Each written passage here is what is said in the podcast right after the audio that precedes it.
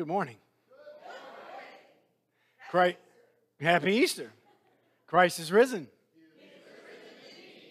Hallelujah. Let us look to the Lord in prayer. The Lord be with you.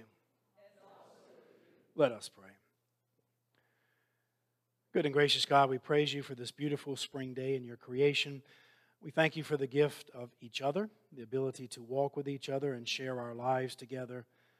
Uh, we thank you that oftentimes, even though we feel alone, we are never alone, for we have you, your Holy Spirit, and the gift of each other. We thank you for this opportunity to gather once again to worship you in spirit and in truth. We are so excited that you rose from the grave, that you conquered sin, death, and the devil once for all time, for all people everywhere. We are so glad to be counted in that number. Uh, and now we confess to you, Lord, that even though your tomb was empty, there are parts of our lives that are still entombed. And so we ask that you would speak a word of life and hope and promise to us this morning in those very particular ways which nobody else knows about, but wherein we are bound by fear and anxiety and depression. Speak to us, Lord, for your servants are listening. In Jesus' name we pray. Amen. My sermon text for this morning is the resurrection account found in Luke's Gospel, Luke chapter 24, verses 1 through 12. Uh, my sermon title for today is Saving the Sheet Music. Saving the Sheet Music. There was a very famous folk rock song way back in the early 1970s entitled American Pie by Don McLean, a song ranked actually number five in the songs of the century by the Recording Industry Association of America. Most people, if they know it, they know it by the refrain. Bye bye, Miss American Pie. Drove my Chevy to the levee, but the levee was dry. Them good old boys were drinking whiskey and rye, singing, This'll be the day that I die. This'll be the day that I die. It's got some quality lyrics and a catchy tune, to say the least. Uh, many of us are smiling and know it. Others of us who are younger are looking around confused.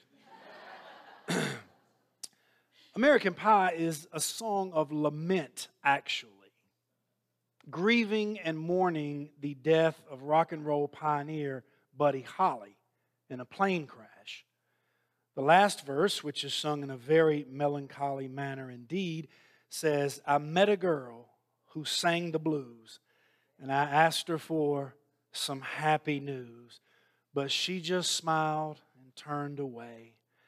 I went down to the sacred store where I'd heard the music years before.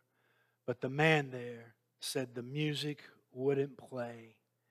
In the streets, the children screamed, the lovers cried, and the poets dreamed. Not a word was spoken. The church bells all were broken. And the three men I admire the most the Father, Son, and the Holy Ghost they caught the last train for the coast the day the music died. That's a poignant phrase, isn't it? The day the music died. What do you do when the music dies? What do you do when a relationship ends? When a parent or child or spouse dies? When an education doesn't qualify you like you thought it would, when a good job unceremoniously ends, when depression sets in and hope dies. What do you do when the church bells all are broken? The Father, Son, and the Holy Ghost catch the last train out of town. When God Himself seems to be or is absent. What do you do when it's Easter Sunday morning and you really don't feel like going to church? when the beautiful suits and dresses and fragrant lilies don't really match what you are feeling inside.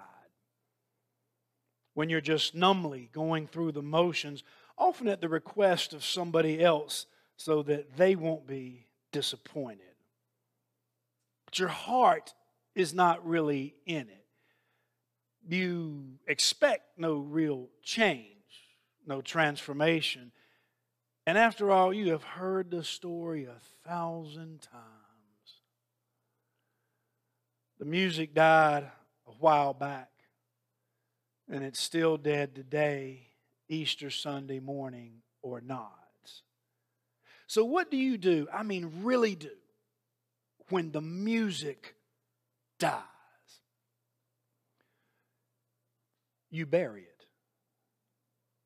And you go back to the tomb where you buried it. And you take spices and ointment in order to prevent and delay decomposition for as long as possible. That's what Mary Magdalene, Joanna, Mary, the mother of James, and the other women with them, quote unquote, are doing in this morning's text. Their music has died. Their tune started up in Galilee and wound down in Jerusalem. Their harmony was baptized in the River Jordan, transfigured on Mount Tabor, and crucified on Calvary's cross. Their melody preached God's kingdom and taught in parables. Their rhythm forgave sinners, cleansed lepers, exorcised demons, made the lame to walk, restored sight and hearing to the blind and deaf, welcomed the outcast, and raised the dead. Their beat loved unconditionally, fed the multitudes, washed their feet, taught them how to pray, embraced children, and instituted the Lord's Supper. Their chorus, refrain, and stanza, their Gregorian chant, doo wop and hip hop, their classical jazz and country western, their full note, half note, quarter note, flat note, sharp note, who embodied justice and truth and mercy and kindness and compassion, had died two days earlier. And like anything that dies, you bury it in a tomb and you return later to anoint it with spices and ointment to prevent hasty decomposition. Jesus' body is going to decompose anyway over the long haul. That's the nature of death. But they come to anoint him so that it won't happen too quickly. That's interesting that we do that as human beings, isn't it? We go to the site of death to anoint what is already dead so that it won't fade so quickly so that there will remain for a time anyway a tangible sign of what once was. It's an understandable gesture of grief and mourning to try to prop up and preserve in any way possible that which has been lost to death. We all do it. If in fact the music has died and won't play anymore, you can best believe I'm going to save the sheet music. That is, the pages on which the notes are written. Maybe I'll frame it to preserve it so I'll always have the memory of it. Does anyone in here this morning know what that's like? Something in your life has died, and all you know to do is to return to the tomb and do anything you can to preserve any element of it that you can. What do you do when the music dies? You go to where you buried it. And you do the only thing you can think of to honor it and preserve the memory. You anoint it. Verse 5 is unique to Luke's gospel. Only here, not in Matthew, Mark, or John do the angels tell the grieving and dutiful women this resonant phrase. The older translation says, Why seek ye the living among the dead? What we're all really looking for, my friends, is life. We're looking for life, love, joy, and peace, but we're looking in the wrong place. We're looking for those things, but we're looking in a tomb. We're looking for hope in a place of despair in an act of desperation. We're looking for a fresh start in a dead end with artificial preservatives. We're looking for the divine in a demonic place with the best of intentions. Why seek ye the living among the dead? Part of the wisdom that Luke imparts with his pen, I believe, is that we frequently seek Jesus where he is not and have to be corrected and guided by rhetorical questions. When Jesus is left behind by his family in Jerusalem as a 12 year old, for example, his family searches for him for three days. three days before they find him in the temple, where he says to them, Did you not know that I must be in my Father's house? They are looking for him everywhere but where he is, ensuring that they don't find him for days. Herein, these women who are trying to do the right thing, the only thing they know how, are asked, Why do you seek the living among the dead? And finally, when a resurrected Jesus ascends to heaven in Acts chapter 1, verse 11, two angels also appear there and ask the disciples, Men of Galilee, why do you stand looking and gawking up into heaven? This Jesus who was just now taken up from you will come in the same way as you saw him depart.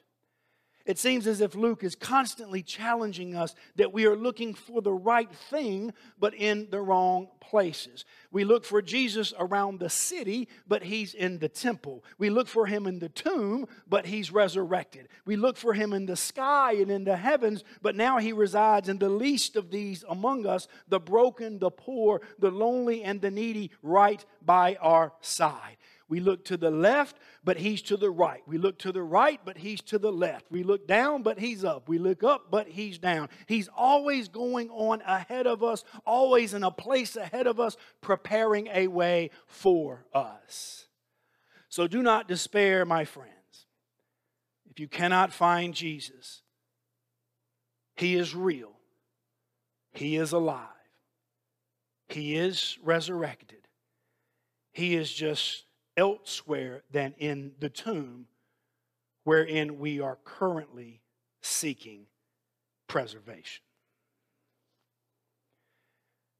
He is not here, verse 5 continues decisively, but has risen. That's the good news, my friends. That's the gospel.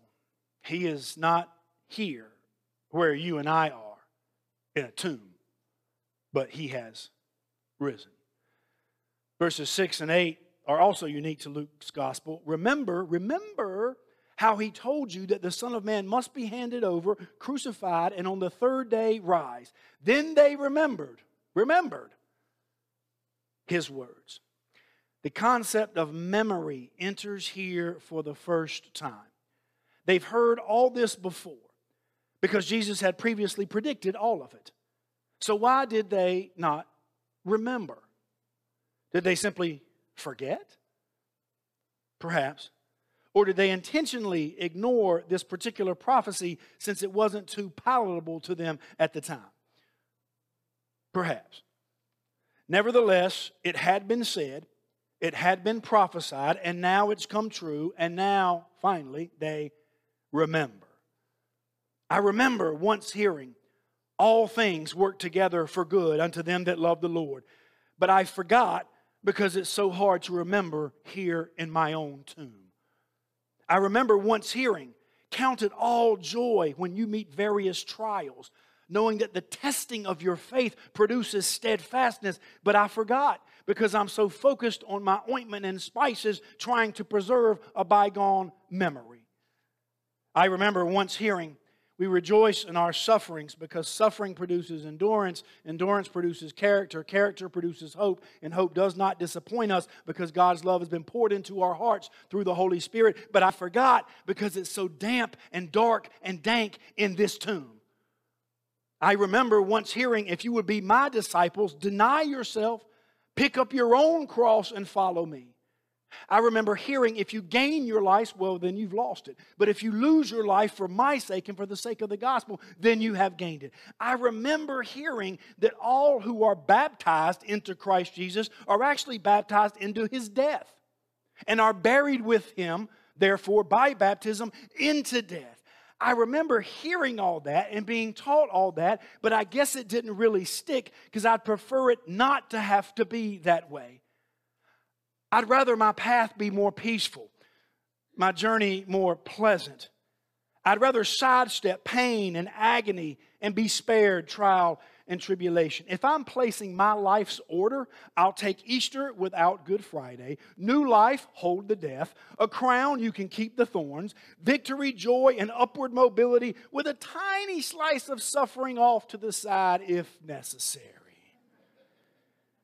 But now that I'm in this tomb, trying to prevent decomposition of some sort of life that I thought I had now that the music has died and I'm trying to preserve the manuscript, the sheet music, the notes on a page. I have no choice but for God to break into my life, to intervene and to interrupt, but to see angels and hear their redirecting question Why do you seek the living among the dead? He is not here, he has risen. Thank you. I didn't think about this. Nice pickup. You're on your toes this morning. Verse number nine returning from the tomb, they told all this to the eleven and to all the rest. Told them what exactly? That in fact, the music wasn't dead. Yes, it had died, and yes, it was buried, but it didn't remain dead, it was resurrected. Life, love, joy, and peace died and were buried. But on the third day, they rose. Miracles, teaching, and healings died and were buried. But on the third day, they rose. Justice, righteousness, and hope died and were buried. But on the third day, they rose. God incarnate, Jesus, died and was buried, but on this, the third day, he rose from the grave. The music returned. The music plays again. It plays now, and it will play forever, and no one can stop it.